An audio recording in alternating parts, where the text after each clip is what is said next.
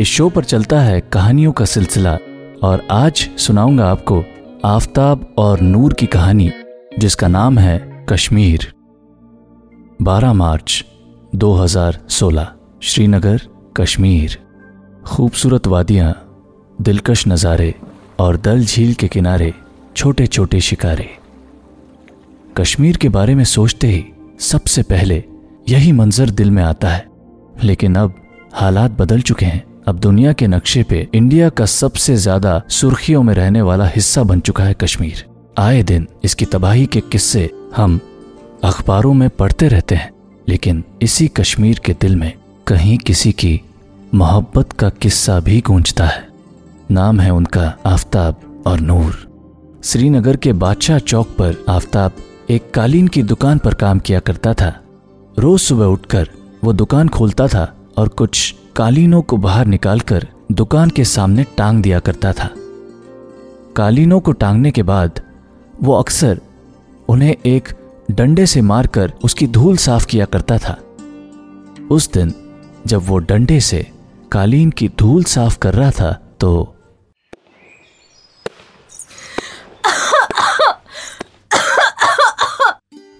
माफ़ कीजिए, मुझे पता नहीं था कि पीछे से आप आ रही है। थोड़ा आगे पीछे देख के काम कीजिए। जी बेहतर है। आप कावा पिएँगी? जी नहीं मुझे काम पे जाने है। बस दो मिनट लगेगा। तैयार है। अपनी गलती की माफ़ी मांगना चाहता हूँ। कबूल कर लिया तो समझूँगा आपने माफ़ कर दिया। ठीक है जल्दी कीजिए। जी शुक्रिया। बैठिए।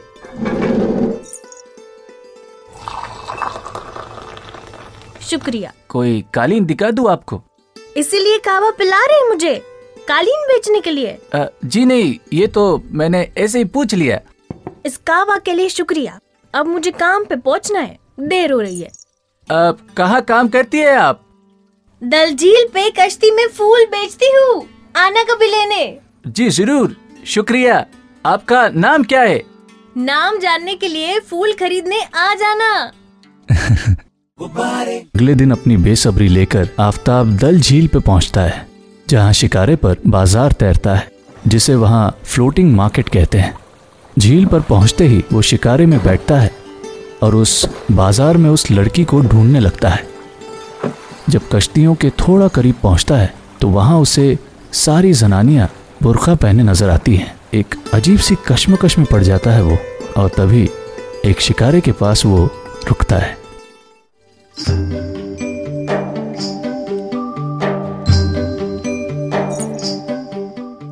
सलामकुम कावा लाया हुआ आपके लिए? या अल्लाह कैसे पहचाना आपने मुझे? आपकी पाजेब ने बता दिया बहुत कुछ कह देती है। फूल खरीदने आए नाम जानने आया हूँ आपका। क्यों? पाजेब ने नहीं बताया? बताया है लेकिन आपके मुँह से सुनना ज़्यादा बेहतर होगा। बताया है तो बताओ क्या नाम है मेरा? इस कायनात को रोशन करने वाला माताब कहूँ या उसके कलेजे से निकलने वाला नूर। या अल्लाह तुम तो बड़े खुफिया निकले। नाम कैसे जानते हो मेरा? गुब्बारे गुब्बारे। दोनों अक्सर मिलने लगते हैं और मुलाकातें मोहब्बत में तब्दील होने लगती है। झील पर शिकारे में घंटों एक दूसरे के साथ बातें करना और रास्ते में शवरमा और कहवा रोज की बात हो गई थी। देखते ही देखते कुछ महीने बीत जाते हैं और कश्मीरी रास्ते चिनार के पत्तों से सुनहरे और रंगीन हो जाते हैं। कुछ ही महीनों की मुलाकात अब एक गहरा रिश्ता बन चुका था। नूर और आफताब की मोहब्बत एक नया मोड़ ले रही थी। कश्मीर की वादियों में माहौल थोड़ा संगीन हो गया था, क्योंकि पुलवामा डिस्ट्रिक्ट में कुछ मिलिटेंट्स ने आर्मी कैंप पर हमला कर दिया था। आर्मी ने मिलिटेंट्स को तो मार गिराया, लेकिन कश्मीर में हर जगह सख्ती कर दी गई थी। लेकिन ये सख्ती नूर और आफताब की ज़िंदगी में ऊपर वाले की महर और नेमत बनकर आई थी। एक दिन नूर और आफताब रास्ते से जा रहे थे। तभी रुको आईडी दिखाओ अपनी। ये लीजिए। नूर मोहम्मद और तुम्हारी? आफताब अखून कहाँ रहते हो? यही लालबाग चौक के पास। और तुम? बादशाह चौक के पास कालीन की दुकान में काम करता हूँ। कौन लगता है ये तुम्हारा? इसका होने वाला शौहर हूँ मैं। अगले जुम्मा निकाह है हमारा। हम्म ठीक है जाओ। क्या कहा तुमने? इस जुम्मे निकाह है हमारा? निकाह करोगी मुझसे नूर भी? नूर शर्मा कर हाँ कहती है और आने वाले जुम्मे को नूर और आफताब के निकाह की तैयारियाँ शुरू हो जाती हैं। घर के जिस आँगन में नूर बचपन में खेला करती थी आज उसी आँगन में उसके निकाह के रंग खिल उठे थे। लोगों को खास दावत दी गई थी। निकाह के जोड़े में नूर खुद को आईने में देखती है तो उसकी खुशी का ठिकाना नहीं होता। साफा और पठानी सूट पहने आफताब पर्दे के एक तरफ़ तशरीफ़ रखता है। पर्दे के दूसरी तरफ़ नूर भी आके बैठ जाती है। काजी साहब की मौजूदगी में निकाह की सारी रस्में और रिवायतें पूरी की जाती है। नूर मोहम्मद वल्द चाँद मोहम्मद क्या आपको आफ्ताब अकुन वल्द आलम अकुन से निकाह कबूल है? कबूल है। कबूल है। कुछ दिनों बाद ऐसा क्या होता है कि नूर अचानक चौक जाती है? या मुझे दे दो ये। आफ्ताब ये बंदूक आपके बक्से में क्या कर रही है? हिफाजत के लिए है हमारी। हिफाजत? किससे? क्या तुम जानती नहीं कश्मीर में क्या हालत है? आफ्ताब किसी को पता चल गया तो मुसीबत हो जाएगी। आप इसे जेल में फेंक दीजिए। वो सब मैं देख लूँगा। तुम बस दोबारा हाथ मत लगाना इसे।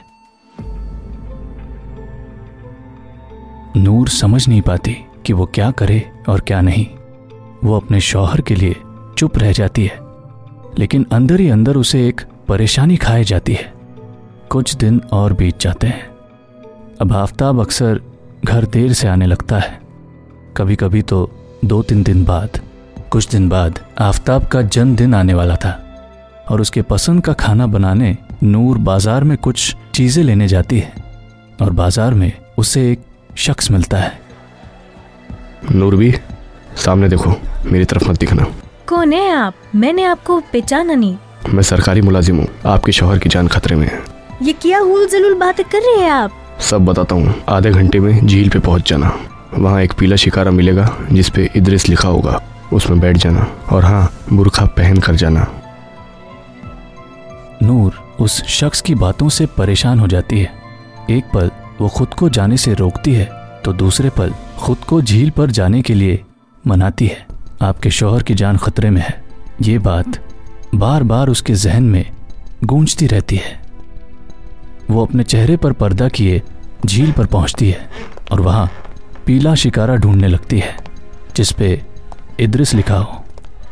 कुछ देर बाद वो शिकारा उसे मिलता है और वो उसमें बैठ जाती है।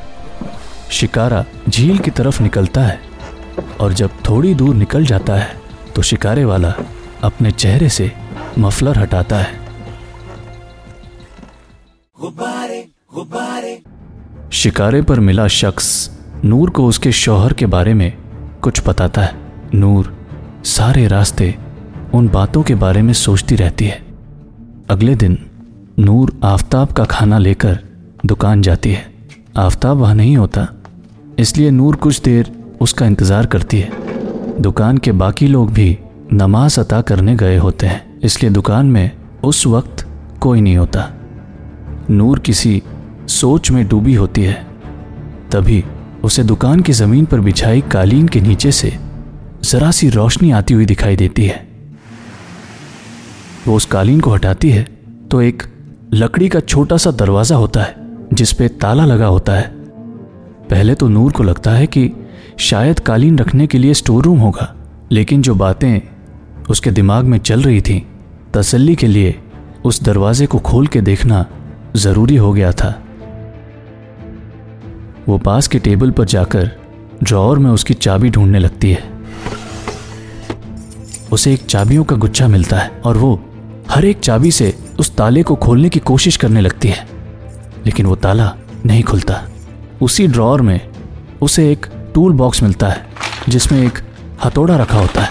नूर उसे निकालती है और उस हथौड़े से ताला तोड़ने की कोशिश करने लगती है। ताला खुल जाता है। और नूर उस दरवाजे को खोलकर अंदर जाती है। अंदर बहुत ही कम जगह होती है, इतनी कि एक इंसान पूरी तरह खड़ा भी ना हो सके। वहाँ उसे कुछ नक्शे और दस्तावेज़ मिलते हैं, जिसे देखकर वो घबरा जाती है। वो जल्दी से उसे अपनी थैली में रखती है और वहाँ से निकल जाती है। उस कालीन को दोबारा बिछाकर टूटा हुआ ताला भी अपनी थैली में रख लेती है। वो टिफ़िन उठाती है और आफ्ताब को दिए बिना ही वहाँ से चली जाती है। नूर उन दस्तावेजों और नक्शे में ऐसा क्या देखती है? आफताब का इंतज़ार करते हुए उस शिकारे वाले शख्स की बताई बातों के बारे में सोच रही होती है। नूर भी आपके शोहर की जान खतरे में है। कौन मारना चाहते हैं उनको? वो खुद आफ्ताब एक मिलिटेंट है।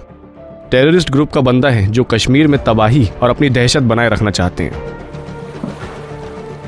पुलवामा डिस्ट्रिक्ट में जो अभी हमला हुआ था, वो आफ्ताब ने ही करवाया था। ये तस्वीर देखो। ये वो आतंकवादी है जो पुलवामा में मारे गए। और इस दूसरी तस्वीर में वो आफ्ताब के साथ है। इस 15 अगस्त को वो कश्मीर में आर्मी कैंप्स और पब्लिक एरियाज़ में सीरियल बॉम्ब ब्लास्ट करने वाले हैं।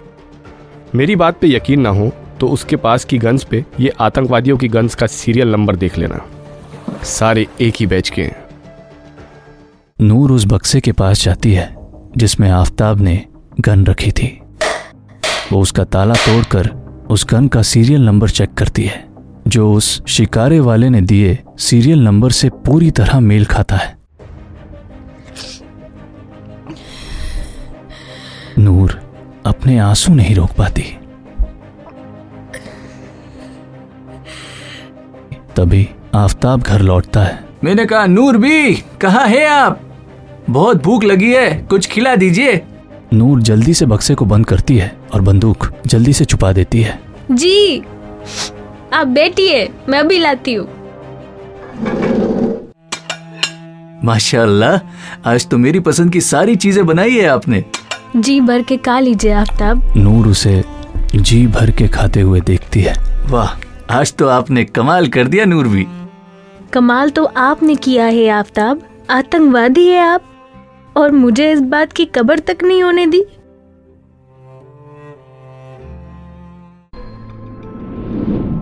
कौन आया था यहाँ? क्या फ़र्क पड़ता है? ठीक है अब सच सामने आ ही गया है तो हाँ। लोगों की नज़रों में हम आतंकवादी हैं लेकिन हम असल में आज़ादी के बाशिंदे हैं। और हमारे साथ हुई नाइंसाफी। कब तक पुरानी बातों का वास्ता दे के आने वाली नस्लें खराब करेंगे आप? जो कुछ हुआ सही या गलत उसे डाल बना के कब तक मारेंगे लोगों को आफ्ताब? तुम्हें जो समझना है समझ लो लेकिन हमारा मकसद ज़रूर पूरा होगा इंशाअल्लाह। और तब तुम्हें हमारी शहादत की कीमत समझ में आएगी। क्या मेरे साथ आपने निकाह अपने मकसद के लिए किया था? हाँ ताकि हम पे कोई शक न करे। और अब तुम्हारा ज़िंदा रहना हमारे लिए खतरे की बात है। माफ़ कर देना नूर भी लेकिन अब तुम्हें मरना होगा।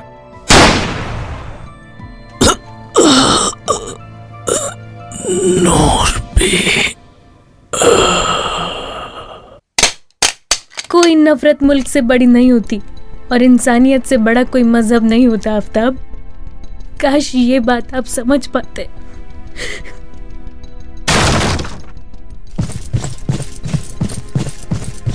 आप ठीक तो है ना नूरबी? ये नक्शे और दस्तावेज़ मुझे आफ्ताब के पास मिले।